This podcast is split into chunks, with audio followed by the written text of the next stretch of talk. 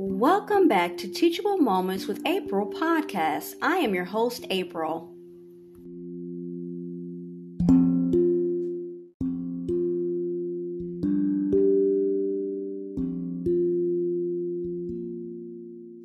Tonight's content is from Our Daily Word Lift Up Your Eyes.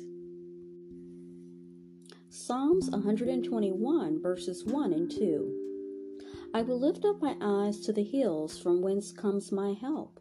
My help comes from the Lord.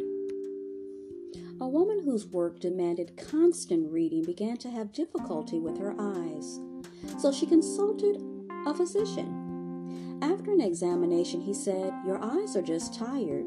You need to rest them. But, she replied, that is impossible in my type of work. After a few moments, the doctor asked, Do you have windows at your workplace? Oh, yes, she answered with enthusiasm. From the front windows, I can see the whole noble peaks of the Blue Ridge Mountains, and from the rear windows, I can look at the glorious foothills. The physician replied, That is exactly what you need. When your eyes feel tired, go look at your mountains for 10 minutes. 20 would be better, and the far look will rest your eyes. What is true in the physical realm is true in the spiritual realm.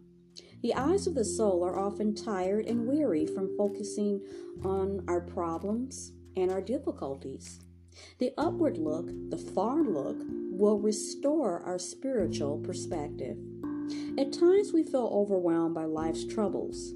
If we look to the Lord in His Word and in prayer, However, He will put our problems in perspective and renew our strength. Let's lift up our eyes. Psalms 121 1. Affirmation For the right spiritual focus, fix your eyes on the Lord.